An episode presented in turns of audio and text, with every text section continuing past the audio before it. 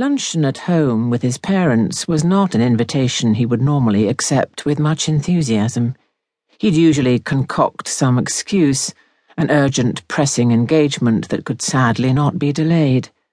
But today he was, once more, in need of funds, so he had little choice but to be courteous to his mother, who always indulged her son and rarely refused him anything.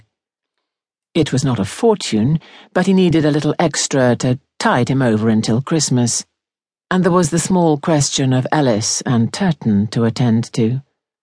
But that was an investment, he told himself confidently, a small outlay for a large reward, or so he hoped. He wasn't sure what the butler and the maid would come up with, but his instincts told him that the Trenchards were hiding something and at that point any illuminating fact about Charles Pope and his connections would be helpful. John was banking on the butler.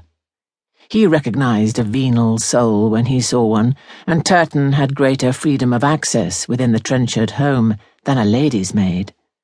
Turton had carte blanche to wander around the house and could lay his hands on keys that would be withheld from servants of a lower rank.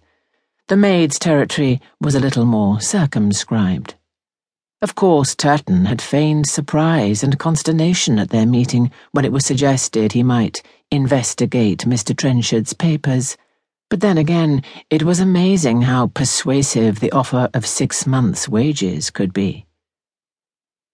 Walking into the small sitting room at the front of the house, John found his father in a high backed chair by the window, reading a copy of the Times.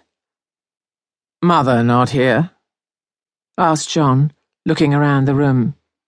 If she were out, perhaps he could dispense with luncheon altogether and go straight to the essential question of finances.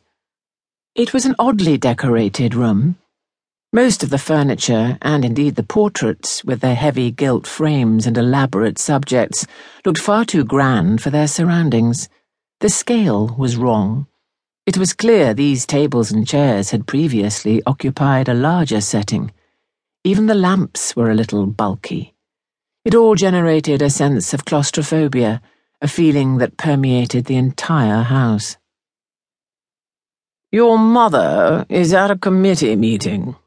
Stephen put down his newspaper. Something to do with the slums in the Old Nichol. The Old Nichol?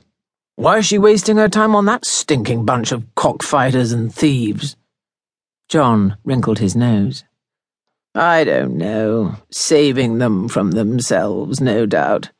You know what she's like. Stephen sighed and then scratched his smooth head. Before she gets back, I think I should tell you. He hesitated. It was not like him to be embarrassed, but he was embarrassed now. That Schmidt debt is still troubling me.